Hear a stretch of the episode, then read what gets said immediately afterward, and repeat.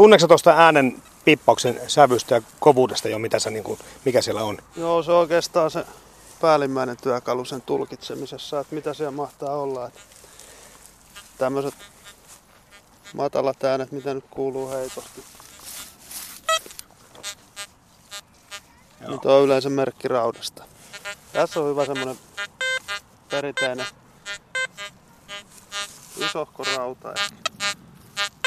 Osaatko arvioida tuosta syvy- syvyyttä?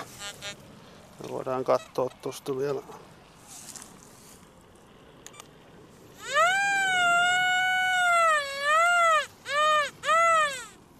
Nopeampi esille. Ei kauhean syvä, aika pinnassa. Katsotaanko? Ei katsota vielä. Jotain hyvin pientä. Otetaan täältä sulle se pullokorkki nyt.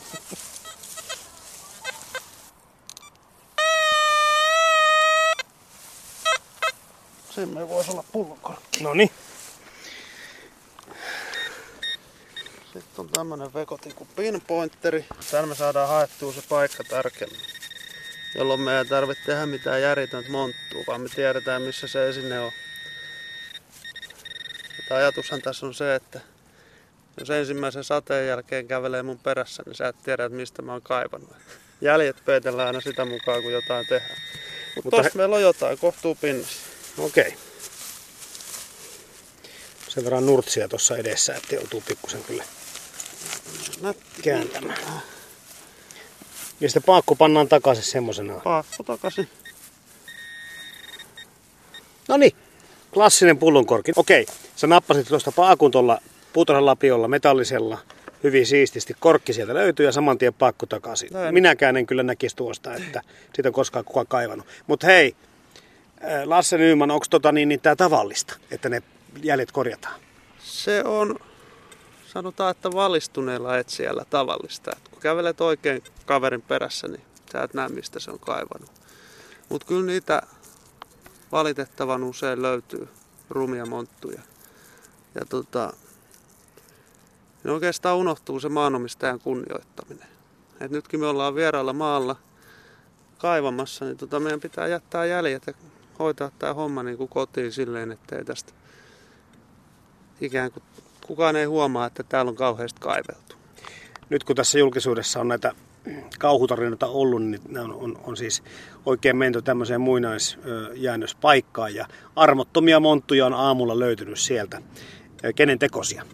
Puhutaan villeistä kaivista tai yöhaukoista näin niin kuin lajin piirissä.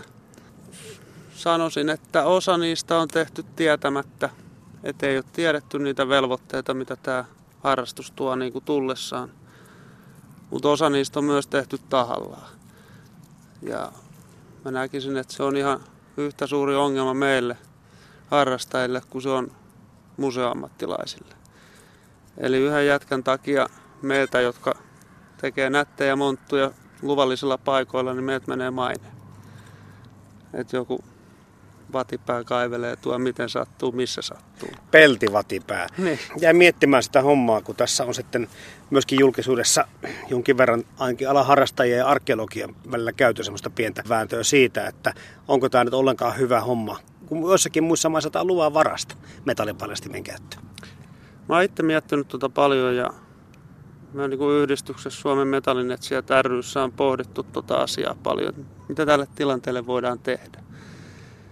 Et kun, jos karkeasti sanotaan, niin arkeologeista puolet ymmärtää, että mitä meillä on niin kuin annettavaa tälle yhteiselle historian tutkimukselle.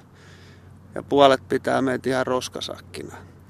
Ja sitten taas vastaavasti harrastajissa, niin siellä on osa ymmärtää, niin kuin, että toimitaan museon ohjeiden mukaan ja pyritään siihen yhteistyöhön.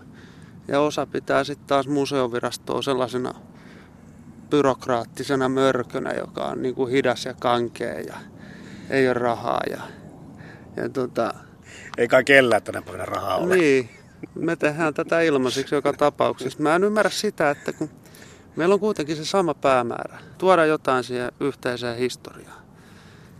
Niin tota, mun mielestä me istutaan samalla puolella pöytää. Että minkä takia siihen luodaan semmoinen niin ajatusmalli ja ennakkoluuloja ja puoli ja toisin. Jatketaan kierrosta. Jatketaan Mä otan tämän korkin talteen. Miten Jari Kuusinen, käykö tällä Haltialan tilalla? Minkä verran porukoita näette metallipiipparien kanssa? Ja kyllä tuossa aina silloin tällöin näkee kavereita tuolla piipparin kanssa menossa ja, ja, ja se on toisaalta ihan hyvä, että tämmöinen asiakin kiinnostaa ihmisiä. Ja sitten se kiinnostaa myöskin tietysti kaupunkia ja tilaa ja muitakin ihmisiä, jotka ulkoilee täällä ja varmasti heille tulee erilaisia kysymyksiä, että mitä te teette siellä pellolla. Onko käynyt koskaan niin, että ihmiset ei välttämättä muista kysyä lupaa tai älyä kysyä? No tota, ehkä ennen oli sille enemmän, että, että, että ihmiset vähän vierasti sillä lailla ja tulla kysymään lupaa ja muuta ja vähän niin kuin mentiin omiin nimiin, mutta kyllä tänä päivänä on ihan selkeästi tuota sillä lailla, että nyt tullaan reilusti kysymään lupaa ja sanotaan mitä me tehdään ja, ja, ja silloin on helppo tota, sitä asiaa viedä eteenpäin ja keskustella siitä ja jos ei ole mitään estettä luvalle, niin lupa myönnetään. Niin, onko sinne jotakin semmoisia asioita, mitkä sitten arveluttaa tai vaikuttaa siihen luvan antamiseen? No lähinnä se, että onhan tuommoiset luonnonsuojelualueet on semmoisia, mihinkä nyt tota, ei ole niin kuin, piippareiden kanssa mennä, mutta nämäkin peltoaukat, mitä Haltialassa esimerkiksi on, niin ne on vanhoja alueita ja, ja sitten kun syksyllä, kun mekin esimerkiksi ollaan, niin kuin sadonkorjuaika alkaa nyt ja muuta, niin, tota, niin, niin, niin sen jälkeen helpompi siellä pellolla kulkea, niin sitten ihmiset kyselee, että voiko mennä ja ei silloin ole mitään estettä mennä niille, että tota, mutta kevät ja sitten tämä kesäaika on paljon huonompi siihen hommaan, että silloin kun on kasvustot päällä, niin sinne ei toivota ketään liikkuvankaan. Tässä ollaan kumminkin aika lähellä vanhaa kuninkaantien maisemaa ja, ja nämä jokivarrethan on ollut perinteisesti hyvin asuttua ja, ja käytettyä seutua niin kuin männä vuosisatoina kiinni, eli tässäkin mm. varmasti kaikenlaista saattaa piillä. No varmasti voisi löytyäkin, en, en tiedä löytyykö, ja, vai, mutta ei täältä mitään kulta-arteita ole löytynyt tai muuta. Että, Vielä? Vielä ainakaan, että vanhoja koske, koskenkorvapullon korkkeja ja tietysti löytyy auran kärkeä ja väkeen piikkiä ja tämmöisiä tota, löytyy helposti tuolta pellosta kyllä. No onko löytynyt mitään semmoista merkittävää, että on museovirastolle lähetetty? No oikeastaan mun korvi ei ole hirveästi, tota, ei ole tullut semmoista, että olisi museovirastolle lähetetty, että mm. ainakaan senkin henkilön kanssa, minkä kanssa mä niin lähinnä, on tuossa nyt törmännyt ja jutellut, niin, niin, niin ei mitään semmoista erityistä, että tosiaan museovirasto olisi tarvinnut lähettää tuota viestiä ja tietoa. Onko Helsingin kaupunki antanut tiettyjä ohjeita, koska tämä on aika uusi harrastus ja mä oon törmännyt siihen, että ei ole olemassa ohjeistusta tämmöisille uusille asioille. No ei, ei varsinaista semmoista mitään ohjeistusta ja sääntöä ole tullut, että, että kyllä me semmoisen maalaisjärjen puitteissa tässä toimitaan ja, ja, ja sillä mennään eteenpäin. Niin tässä Haltialan tilan ympäristössä tai Vantaanjoen varressa kyllä tätä, niin kuin sanottu, niin kuninkaantie ei kovin kaukana kulje tästä. Että kyllähän tässä tätä liikennettä ja asutusta on vuosisatoja varmasti ollut. Näin on. Nyt se, että onko tämä maa niin kuin alkuperäistä vai jälkeenpäin tuotua, niin tällä paikalla veikkaan, että tämä ei ole ihan sitä. Josko mennä tuonne ihan rannempaa? Käydään vaikka sielläkin. Aika hengetöntä tavaraa, mutta katsotaan mitä siellä on.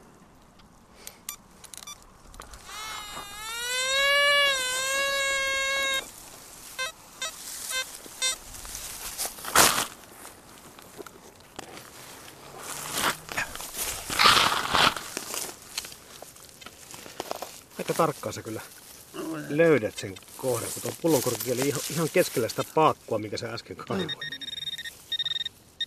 Ja tässä on ajatuksena, että me pystytään tällä paikallistaan, niin tiedetään, että se esine on nyt tässä. Niin silloin me osataan samalla varoa sitä esinettä, kun me kaivetaan, mutta myöskään me ei tarvitse tehdä mitään järjetöntä monttua sen pullonkorkin takia. Mm. Tässä me ollaan. Katsotaan mitä sieltä löytyy. Onko tuo sun metalli, tai tuo piippari nyt sitten jollakin tavalla säädetty niin, että se hälyttää vain tiettyjä asioita vai kaikki? Ei, mulla on perinteena, että kaivetaan kaikki. Joku... Ei tää ihan pieni ollutkaan, kun se mennä lähtee pois tästä ihan noin. Meillä on vähän isompaa rautaa tässä tarjolla. Tää on tota... Kuono. Tää, näytäs. Kato, niin onkin. Joo, tää on niin kevytkin, että sitä Joo. huomaa, että se on niinku... Joo. Kyllä se niinku kiveltä tuntuu, mutta älyttömän kevyttä. Sitä se on. Joo. Minkä hintinen sun laite on? Tää on 1300. Nyt voi sanoa, että tää on ehkä näistä harrastajavehkeistä niin semmonen vähän ehkä kalleimmasta päästä. Sitten kun mennään noihin, toki kalliimpiakin löytyy paljonkin, mutta esimerkiksi kullankaivajille ja näille tarkoitetuille peilaitteille, niin voidaan puhua jostain 4-5 tonnista. Ja sitten kun mennään johonkin maatutkiin, niin en tiedä onko ylärajaa siellä. Se on taas vähän eri hommaa kuin tämä. No onko se koskaan törmännyt, tuli tässä mieleen, kun tuossa äsken Jari Kuusinen kertoi, että, että sinne on Haltialankin peltoihin uponnut todella syvälle kyllä kymmeniin metreihin näitä lentopommeja. Onko koskaan törmännyt tämmöiseen sota-ajan esineistöön? On. Voi sanoa, että tietyillä alueilla räjähteet on jopa ongelma. Et joka paikassa, missä on sodittu, niin siellä on aina jäänteitä myös näistä ajoista. Miten toimitaan silloin, kun löytyy? No, totta kai ymmärrät olla koskematta siihen, sanotaan nyt vaikka granaatti.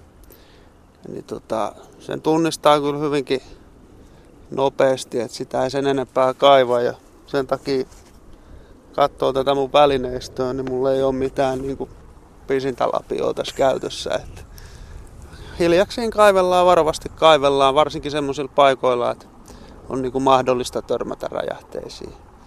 Et voi sanoa, että 100 kilsaa itärajasta Rovaniemestä ylöspäin missä vaan.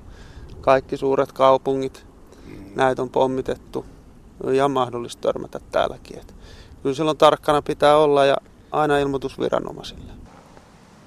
Päivi Maarinen toivit siis erikoistutkijana museovirastolla. Mikäs on museoviraston kanta tai suhtautuminen näihin metallin etsijöiden tai tähän harrastukseen?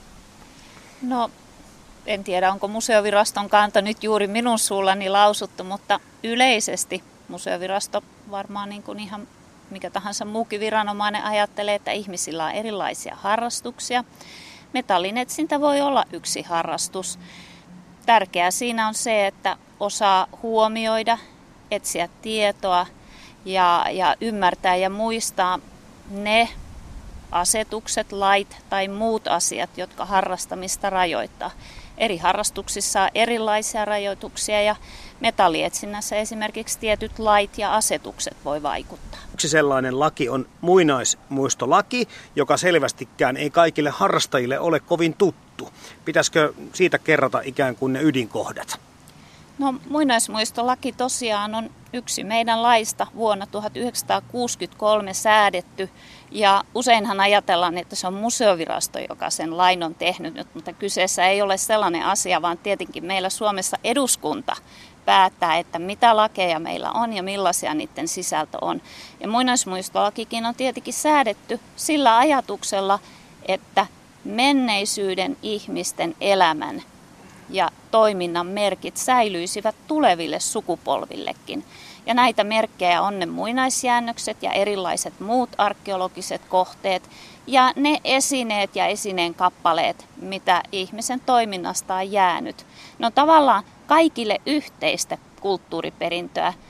Ja joskus ehkä me ajattelemme niin, että kun me saamme perinnön, niin mehän saamme tuhlata sen. Mutta tässä tapauksessa perintö onkin sellaista, että se pitäisi säilyttää mahdollisimman hienosti myös tuleville sukupolville niin, että hekin voivat sitä perintöä paitsi ihailla, niin taas omasta puolestaan säilyttää seuraaville sukupolville. Jos on epävarma ja, ja askarruttava kysymys, aina kannattaa olla museovirastoon yhteydessä ensin ennen kuin tekee mitään muita omia johtopäätöksiä. Kyllä, suosittelen, että aina voi kysyä museovirastosta ja aina voi myös kääntyä, meidän verkkosivullakin on ihan ohjeet siitä, maakuntamuseon puoleen. Maakuntamuseossa, jos on arkeologi, hän pystyy jo hyvin arvioimaan löytöä ja löytöpaikkaa.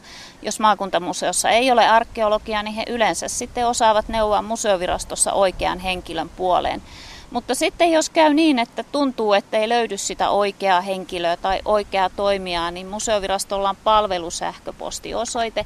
Löytyy sieltä meidän metallin etsinnän harrastajille tarkoitetulta tietosivulta ja metallin ilmaisin at nba.fi on sellainen sähköpostiosoite, mihin voi aina laittaa viestin ja sieltä sitten ihan niin kuin tällä jonoperiaatteella kullekin vuorollaan vastataan.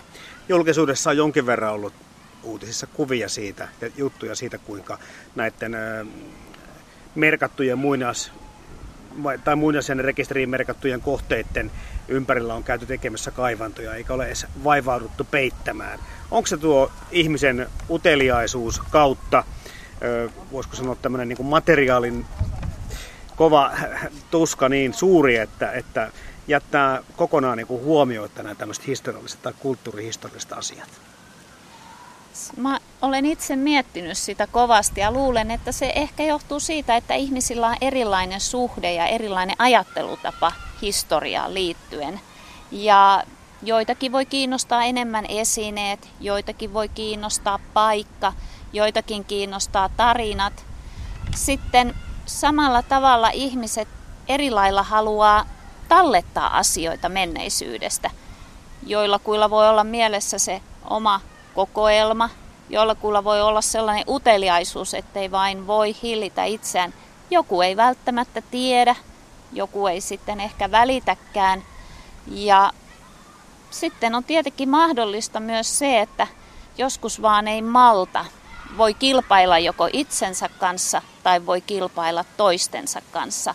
Ja tähän kilpailemiseen olen sillä tavalla itse törmännyt, että joku kerran totesi, että kun on kerran löytänyt jotain oikein hienoa ja sitten ei vähän aikaa löydäkään, niin rupeaa tuntumaan siltä, että, että tuota, pitäisi nyt jotain löytyä.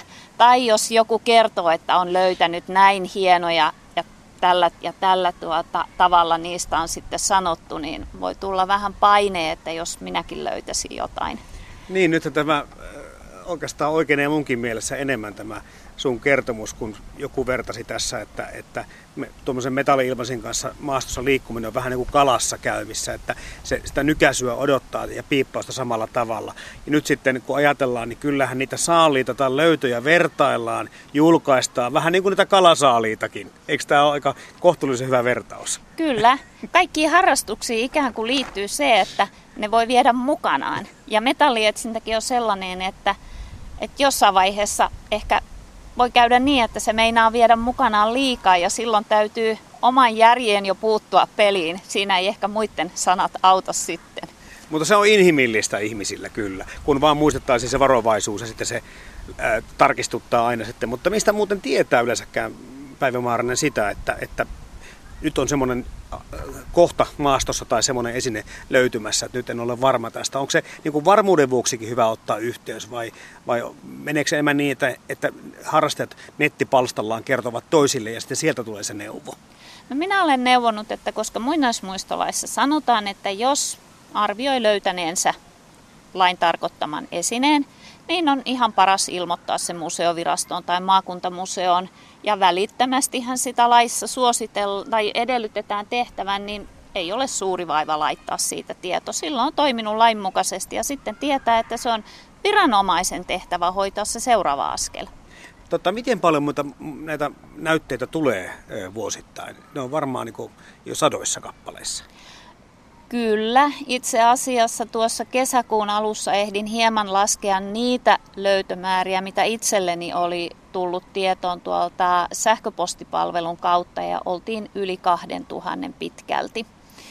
Ja museovirasto viime vuonna esimerkiksi ihan tuolla meidän tiedotepuolella, kun vuoden asioita tiedoteltiin, niin julkistikin tiedon, että kun vielä tuossa vuosi vuosikymmenen alussa oli ehkä muutamia kymmeniä löytöjä, jotka tulivat metallinetsinnän kautta, niin viime vuonna oli yli 2000 pitkälti sitten meillä jo kokoelmiin näiden etsinnän tuloksena liitettyjä löytöjä.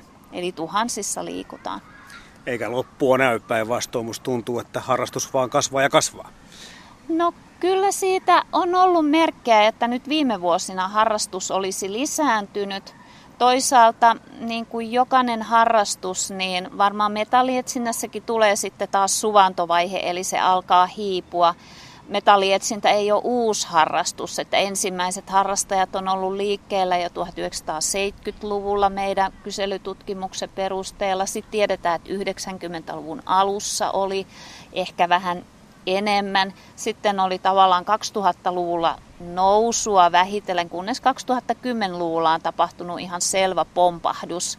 Ja itse ajattelen, että yksi syy on varmaan myöskin se, että internet on muuttanut meidän keinoja saada tietoa ja jakaa omia kokemuksia ja tietoja. Ja sitä kautta sitten ennen suhteellisen pienet ja aika ehkä sisäänpäin kääntyneetkin harrastajapiirit on saanut ihan toisenlaiset tiedon välittämiskeinot käyttöönsä ja sillä tavalla sitten isot massatkin on lähteneet liikkeelle.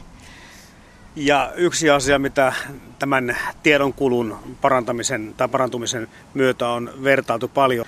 Nyt kun kävin Suomen metallietsijät ryn toiminnan johtaja Lasse Nymanin kanssa tätä Haltialan tilalla laitteita vähän kokeilemassa ja harrastukseen tutustumassa. Sekä sinä että myöskin Lasse Nyyman lähetti mulle etukäteen tällaisen kartan. Eli, eli museovirastokin ylläpitää tämmöistä muinaisjäinen rekisteriä ja muita äh, karttoja, joita voi käyttää avuksi siinä, että ei harhaudu niille väärille paikoille. Kyllä, museoviraston muinaisjäännösrekisteri on ihan vapaasti internetissä kaikkien selattavissa ja sen löytää esimerkiksi vaikkapa melko helposti kirjoittamalla johonkin hakukoneeseen nimen kulttuuriympäristön rekisteriportaali. En ole, no, itse keks... sana. en ole itse keksinyt tätä, mutta näin se vaan on. Mutta myös jos kirjoittaa muinaisjäännösrekisteri, niin hyvin todennäköisesti nokkela hakukone ohjaa sinne oikealle sivulle. Ja tuota, siellä on perustiedot suurimmasta osasta tällä hetkellä tunnetuista kiinteistä muinaisjäännöksistä tai muista arkeologisista kohteista. Siellä on yleensä ainakin pistemäinen sijaintitieto, mutta hyvin usein on jo aluemainen tieto, että miten laajan tämän alueen tiedetään tai oletetaan olevan. Sinne kertyy koko ajan lisää tietoa ja erityisesti näin kesäisin löytyy paljon kohteita, joten kaikkia kohteita ei ihan välittömästi ehditä rekisteriin viemään. Ja senpä takia myös neuvon, että jos yhtään maastossa liikkuessaan tulee itselle epäilys tai ajatus siitä, että onkohan tässä muinaisjäännös, niin sen sijaan, että alkaa itse selvitellä sitä siellä maastossa tutkailemalla, niin kannattaapa pirauttaa tai laittaa sähköpostia museovirastolle tai maakuntamuseolle ja meillä ruvetaan katsomaan, että olisiko meille tulleet jo tiedot siitä, vaikka se kohde ei rekisterissä vielä ole. On kaikenlaisia sota-ajan muistoja, mutta nyt kun viimeisimmistä sodista ei kuitenkaan ole sitä sataa vuotta kulunut, niin miten pitää suhtautua sota-ajan löytöihin? No tietenkin puolustusvoimain näkökulmasta, jos ajatellaan, niin asetuksessa säädetään, että erilainen sotaromu, sotiin liittyvät esinelöydöt on puolustusvoimain omaisuutta. Ja sitten yhteiskunnallisesta näkökulmasta katsoen, niin kyseessä on tietenkin moni eläviin sukuihin ja perheisiin liittyvät asiat. Löytötavaralain näkökulmastahan kyseessä on tämmöiset esineet usein, joiden omistajaa ei tiedetä jotka on sata vuotta nuorempia. Ja sitten joskus voi käydä niin, että ne henkilö, henkilöittäin ovat ihan tunnistettavissa, tiedet, tunnistettavissa, kehen ne löydöt liittyvät. Ja museovirastossa meillä katsotaan, että nämä toisen maailmansodan kohteetkin ovat ihan meidän yhteistä arkeologista kulttuuriperintöä, vaikka muinaismuistolaki ei niitä suojelekaan. Ja, ja suosittelemme ihmisiä kyllä mieluummin olemaan kajoamatta erilaisiin sotamuistoihin. Siis voiko sanoa yleispätevästi, että tämmöiset sotahistorialliset kohteet on rauhoitettuja? Niitä ei ole lain perusteella suoraan rauhoitettu. Sen sijaan esimerkiksi maankäyttö- ja rakennuslain perusteella voidaan vaikkapa kaavoittamisvaiheessa arvioida jotkut kohteet niin merkittäviksi, että ne halutaan rauhoittaa. Mutta tärkeää muistaa, että siinä on tosiaan puolustusvoimat ensisijainen tällainen viranomaistoimija, jonka puoleen on suositeltavaa kääntyä ja lähteä selvittelemään, että onko mahdollista etsiä metallia ja mitä puolustusvoimat edellyttää esimerkiksi semmoisessa yhteydessä. Ja sitten tietenkin metallin etsintään liittyy se, että, että suosittelemme aina, että maanomistajan tai maanomistajan edustajaan ollaan yhteydessä – sitten on tietenkin tosiaan hyvin tärkeää muistaa se muinaismuistolaki, jonka mukaan muinaisjäännöksellä tai sen suoja-alueella ei saa kaivaa maata. On erittäin hyvä muistaa myöskin luonnonsuojelulaki. Luonnonsuojelulailla rauhoitetulla alueella ei saa kaivaa maata ilman... Saa piipata, mutta ei kaivaa. Niin, no joo, jos oikein nyt tekee mieli, mutta suosittelen, että luonnonsuojelualueella toimimiseenkin kysytään elinkeino- ja ympäristökeskukselta lupa. Ja sitten on tietenkin joka miehen oikeudet, jotka suojelee pihat, puutarhat ja pihapiirit. Ja, ja sitä kautta, kun joku joskus kysyy, että no jääkö enää sitten mitään, niin kyllä voin lohduttaa, silti jää paljon vielä paikkoja, missä voi etsiä. Mutta tietyllä tavalla harrastukseen kuuluu se muiden toimijoiden huomioon ottaminen ja sitten kun kansalaisten kesken siinä toimitaan, niin tietenkin tahdikkuus ja huomaavaisuus muita kohtaan. Niin, tuossa jo joku aika sitten Päivi Maarnen sivusit sitä aihetta, että olisi parempi, että arkeologi tekee sen löydön tai kaivaa esille kuin harrastaja. Itsekin olet arkeologi. Kerro nyt vielä, miksi se on parempi? No itse ajattelen, jos harrastajia nyt mietitään arkeologia yhteydessä, että, että arkeologit ja harrastajathan voivat tehdä erittäin hyvää yhteistyötä Arkeologian harrastajia on pitkään ollut arkeologisilla kaivauksilla tai he on jopa järjestäneet itse kaivauksia, missä arkeologi on vaikka johtamassa sitä kaivausta. Ja en näe yhtään mahdottomana, etteikö juuri esimerkiksi arkeologian harrastajat, metallinetsinnän harrastajat ja arkeologit voisi monella tapaa tehdä hyvää yhteistyötä.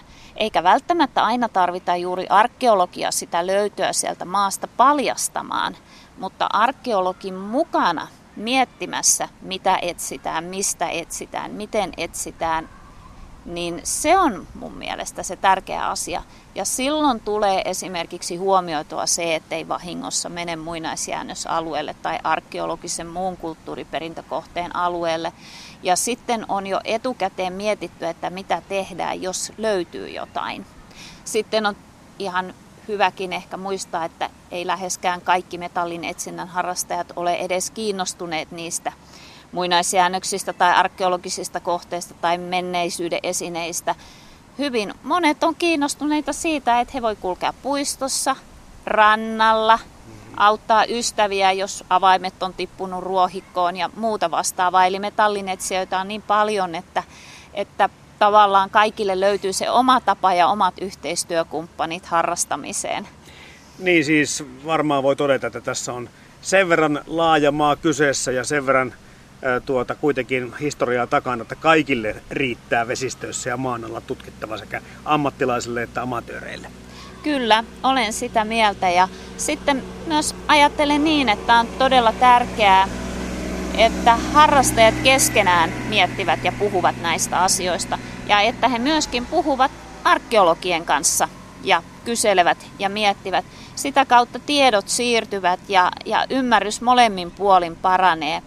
Ja on todella tärkeää esimerkiksi se, että harrastajat itse kertovat toisilleen, että mitä pitää ottaa huomioon, mitä pitää muistaa. Ikään kuin vanhemmat harrastajat, pidempään harrastaneet kertoo ja neuvoo aloittaville.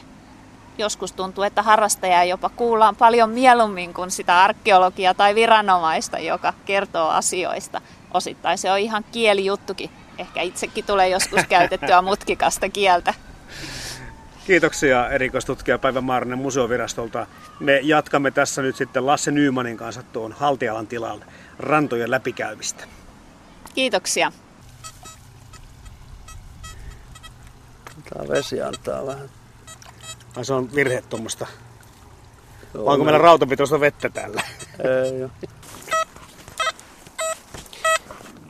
Nämä on just semmosia, että samalle alueelle sit osuu muukin tavaraa. Rannassa voisin kuvitella tässä kun on, että tässä on tietysti joku joskus jonkun virvokkeen nauttinut.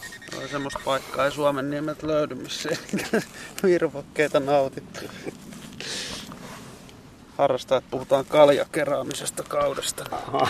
Se kuvaa juuri tätä.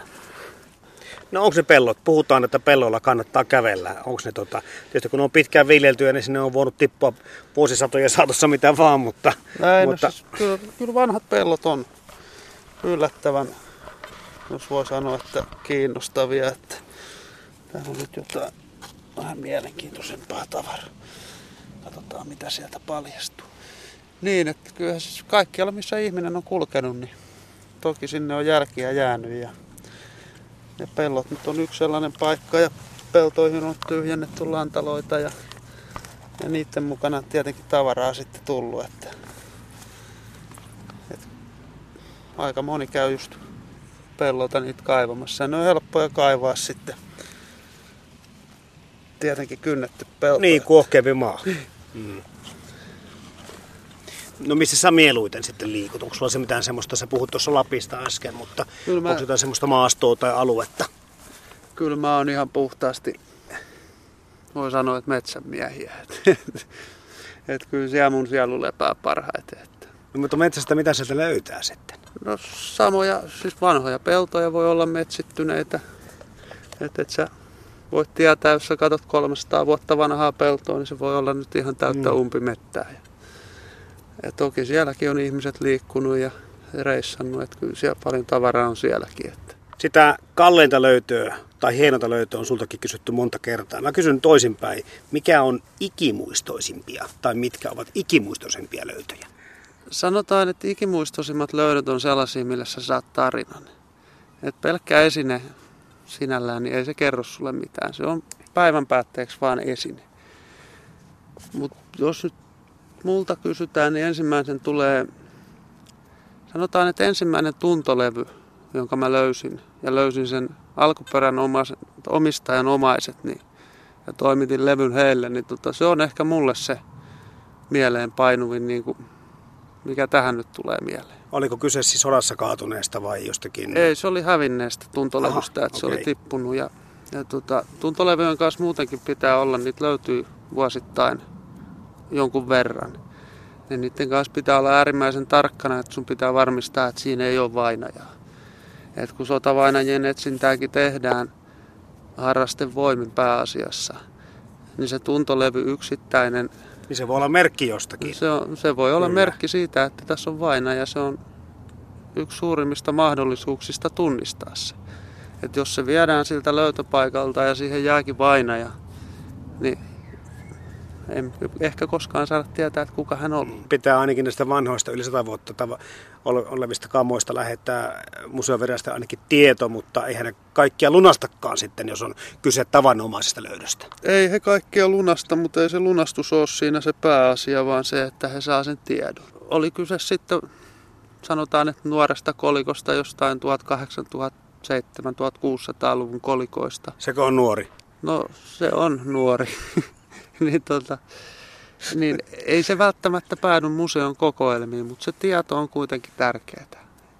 Et, mutta se hävii se tieto. Mistä me tiedään, missä on joku kauppapaikka ollut tai jotain muuta. Et jos siitä löytyy yhtäkkiä joltain läntiltä paljon rahaa, niin voidaan kenties saada sitten tietoa sitä kautta, että onko tässä ollut markkinapaikkaa tai leiripaikkaa tai mitä hyvänsä.